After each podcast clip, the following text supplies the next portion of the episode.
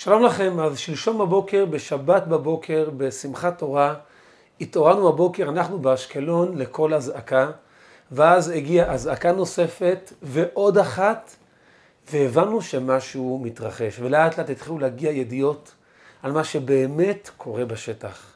אני הייתי אז בבית הכנסת, והגיע מישהו והתחיל לספר על מה שקורה, מה שקורה בשטח מאז שעות הבוקר, והידיעות היו קשות, ומזעזעות, ומלחיצות. ואני שם לב פתאום שלא רק אני שומע את המידע הזה, גם הבן שלי, ילד קטן שיושב לידי, גם הוא שומע את אותו מידע שאני שומע. ואם אני כאדם מבוגר מתקשה להקל את מה שמספרים, אז בטח הוא ילד צעיר עם נפש צעירה, איך זה עובר אצלו בפנים? מה זה עושה לו בפנים? מי יודע? מי יודע מה זה עושה להם? ולכן בשיעור היום נדבר על אותם דברים שאנחנו כהורים נדרשים בתקופה הזו לעשות, בשביל לתת לילדים שלנו כוח, לביטחון עצמי, ושלווה, ורוגע, וידיעה, ואמונה שבעזרת השם דברים יסתדרו ויהיו בסדר, והם עצמם יהיו בסדר, ו- ו- ו- ושלא ילחצו יותר מדי. הדברים האלה שנדבר עליהם היום זה דברים שגם יעזרו עכשיו למצב, שיעזרו למצב למה שקורה, וגם זה דברים שיתנו להם ערכים שילוו אותם בעזרת השם גם להמשך החיים. אבל נפתח עם זה שבתקופה הזו, הדבר המרכזי שאמור לנווט אותנו כהורים, זה טובתם, רווחתם ושלוותם של הילדים שלנו. לפעמים אנחנו יכולים להפעיל שיקול דעת כזה או אחר בגלל שיפוטיות סביבתית. למשל, ישנה משפחות כאלה שהדבר הטוב בשבילם בעת הזו זה פשוט להרוס את החפצים. מי שגר באזורים היותר מופגזים, להרוס את החפצים ולנסוע למקום אחר, אם זה אפשרי, אם זה מתאפשר, יש לאן לנסוע. ישנם כאלה שאצלם דווקא להישאר בבית, בסביבה הטבעית, בסביבה המוכרת לילדים, כשיש ממד ומה שצריך, זה המקום הטוב בשבילם, זה הדבר הכי נכון בשבילם, הרי ההורים מרגישים מה טוב לילדים.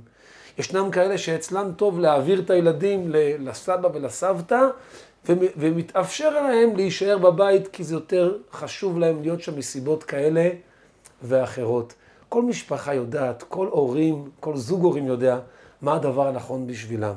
אבל לפעמים השיפוטיות של הסביבה יכולה לנבא אותנו, אה, אם ניסע, אז ההוא יגיד כך, והאי תאמר כך, ומה יחשבו עלינו? אז רבותיי, בתקופה, בכלל, תמיד טובת המשפחה היא מעל הכל, אבל במיוחד בתקופה הלא פשוטה הזו. לשיפוטיות הסביבתית לא צריך בכלל, בכלל, לשים לב, כי זה בסוף יעבור, אנשים אוהבים לדבר, אבל זה עובר מהר.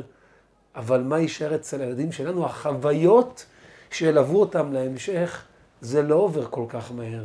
ולכן חובתנו כהורים לדאוג שהחוויות שיעברו עליהם בתקופה הזו, יהיו כמה שיותר חוויות בריאות, חוויות שלוות ורגועות במידת האפשר. אז מה אם כן אנחנו כהורים יכולים ונדרשים וצריכים לעשות בתקופה הזו, בשביל לתת להם שלווה, ביטחון ורוגע גם להמשך? הדבר המרכזי שאנחנו צריכים לומר להם הוא, להסביר להם, לספר להם, שיש מישהו שמנהל את כל מה שקורה. הקדוש ברוך הוא מנהל את הכל. כל מה שקורה, כל מה שמתרחש, זה ממנו. בדיוק בהשגחה פרטית, השבת הקרובה נקראת שבת בראשית. זו שבת שבו נתחיל את התורה מחדש, והתורה מתחילה במילים בראשית ברא אלוקים את השמיים ואת הארץ. וישנה אמרה חסידית שאומרת שכפי שהאדם מעמיד את עצמו, נעמד בשבת בראשית, כך תהיה השנה כולה. מה הכוונה של המשפט הזה? כאשר יהודי מפנים, מבין שבראשית ברא אלוקים את השמיים ואת הארץ. מה שיש בשמיים עם כל מה שזה כולל בשמיים. אפרופו עכשיו, השמיים הם ממש בכותרות מה שקורה, מה שאף בשמיים. בראשית ברא אלוקים את השמיים, כל מה שיש בשמיים עם כל מה שזה כולל, וכל מה שיש בארץ ועם כל מה שזה כולל, הקדוש ברוך הוא ברא את זה. הקדוש ברוך הוא ברא את זה, והקדוש ברוך הוא מנהל את זה בכל רגע ורגע. הוא עושה הכל, הכל ממנו, הוא הכל, והוא כל יכול, הוא יכול לעשות כל דבר. יש מישהו שמנהל את הסיפור הזה. דברים לא קורים כך, לא קורים כך סתם. כאשר מפנים את הנקודה הזו שיש פה בעל הבית לסיפור, והבעל הבית זה אבא שלנו, זה הקדוש ברוך הוא שכל כך אוהב אותנו, אז זה יכול מאוד מאוד להרגיע. כי אז מה שבעצם נעשה, לספר הילדים שלנו, שהעם שלנו עבר במהלך ההיסטוריה הרבה הרבה תקופות, הרבה הרבה מצבים, הרבה הרבה זמנים לא פשוטים. היה, ואפשר, ופשוט לקחת את סיפורי התנ"ך, סיפורי ההיסטוריה, לספר להם מה היה. לספר להם שאברהם אבינו הושלך לתוך כבשן האש. ומי יכול להינצל מכבשן האש? אבל קרה נס גדול, והוא ניצל מכבשן האש. וספר להם את סיפור דוד וגוליית, איך שגוליית כולם פחדו ממנו, ודוד בכוח האמונה ניצח את הענק שבענקים, את המפחיד שבמפחידים. ואיך שדניאל, שהוא שלח בגובה האריות, ומי ניצל מגובה האריות? אבל קרה נס גדול, והאריות לא עשו לו שום דבר. וכמובן שלפני שנספר, נכין את הסיפור, נקרא את הסיפור. קצת רקע, היום, היום בעידן של היום מאוד מאוד קל להכין סיפורים, לקרוא על סיפורים, לדעת מידעים, נכין טוב, נספר להם. ילדים יקרים, אתם יודעים שכבר היה סיפורים קשים בעם ישראל, סיפורים שלא ידעו איך, איך לצמר, אבל בסוף יצאנו מהם. וסיפור כמובן, סיפור חג הפורים, וסיפור סיפור חנוכה, ומלחמת ששת הימים, לספר להם מה קרה אז, איך העם היושב בציון היה בדאגה בלתי רגילה, אבל הקדוש ברוך הוא שמר לנו בצורה מדהימה, כל ניסי ניסים שקרו.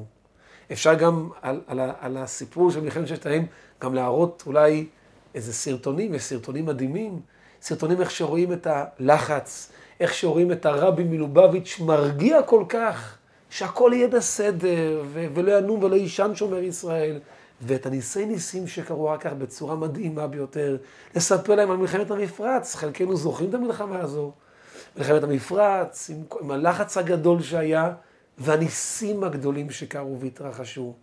כי יש בעל הבית, כי בראשית ברא אלוקים, הקדוש ברוך הוא ברא את העולם, הוא מנהל אותו והוא מנהיג אותו. זו נקודה שאם מפנימים אותה, כל השנה הרבה יותר קל, כי אנחנו מבינים שהכל בהשגחה פרטית. זה בעצם המשפט שאומר, כפי שהאדם מעמיד את עצמו בשבת בראשית, כך, תרא, כך תראה השנה כולה. כי אם, כי אם אנחנו נפנים שהוא הכל והכל מאיתו יתברך, אז כל מה שיקרה תמיד נהיה הרבה יותר רגועים, כי יש מי שמנהל את הסיפור הזה. ישנה, יש, גם, ישנה גם אמרה חסידית שאומרת, בראשית ברא, הכוונה, בראשית מה הראשית? מה הדבר הראשון, החשוב והמרכזי שאמור להיות מונח אצלנו בראש פנימה? מה הדבר הראשוני הוא? שהשם ברא את השמיים ואת הארץ.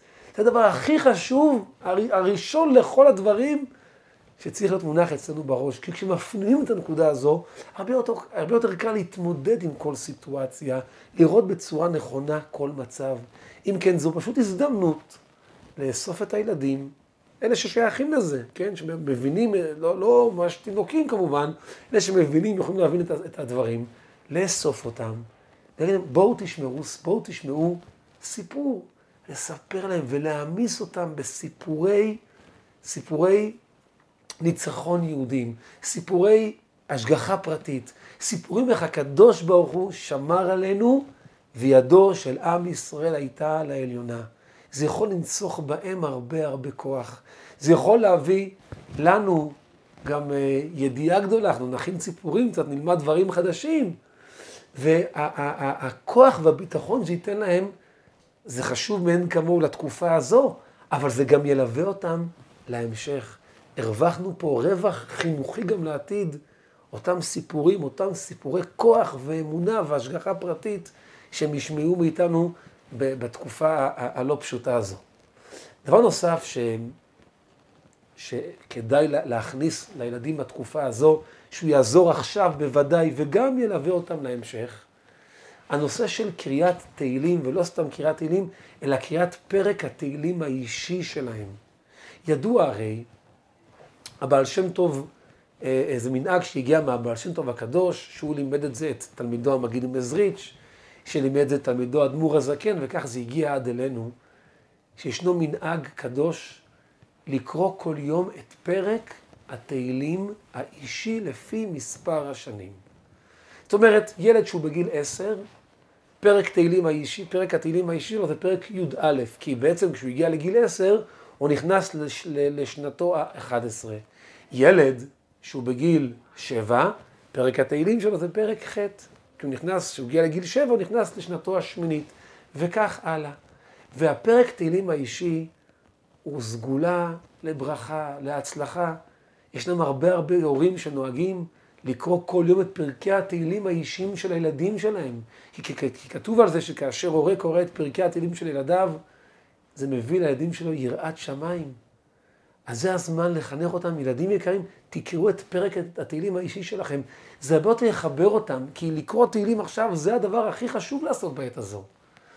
אבל כשאומרים לפרק תהילים אישי, פרק תהילים אישי זה שלך, זה פרטי לך, זה הרבה יותר מיוחד אצל הילד, וכך כל יום להזכיר להם לקרוא את אותו פרק תהילים אישי, וזה ילווה אותם בעזרת השם גם הלאה. הם יתרגלו לקרוא את פרק התהילים האישי שלהם, זה ערך גדול מהן כמוהו. אגב, פעם הרבי אמר ככה לחידוד, שרואים מעניין שדוד המלך, ש... ש... שדוד המלך, שהוא הרי נפטר בגיל שבעים, אז אם נסתכל בספר התהילים, הגמרא אומרת שפרקים א' וב' הם בעצם פרק אחד. אז אם א' וב' הם פרק אחד, יוצא שהפרק היום שכתוב תחת הכותרת עין ב' שבעים ושתיים, זה בעצם פרק עין א', כי אם א' וב' הם אחד, אז עין ב' הולך אחורה והופך להיות עין א'. בסוף פרק עין א', עין א' זה שבעים ואחת, כתוב, כתובות המילים, קלו תפילות דוד בן ישי. אז פעם הרב אמר לחידוד שרואים שהפרק האחרון שדוד המלך אמר, כשהיה בגיל שבעים, זה פרק עין א', ואז הוא נפטר, אז כתוב שם קלו תפילות דוד בן ישי. זאת אומרת, דוד המלך עצמו אמר את פרק התהילים האישי שלו. אז ודאי שגם אנחנו נעשה את זה, וזה הזמן להעביר לילדים את ה... המסר הזה, את הערך הזה, של לקרוא את פרק התהילים האישי שלהם. זו גם, זה גם הזמן, זו גם התקופה, לחנך את הילדים בנתינת צדקה. צדקה תציל ממוות. נביא צדקה, גדולת צדקה שמקרבת את הגאולה. אנחנו צריכים היום את שני הדברים האלה, להישמר, ובית כבר להביא את הגאולה לעם ישראל מספיק, די לצרות האלה, די למקרים הלא לא נורמליים האלה. ולכן זה הזמן לחנך אותם, על הערך הגדול של נתינת צדקה, כמה כוח יש לצדקה.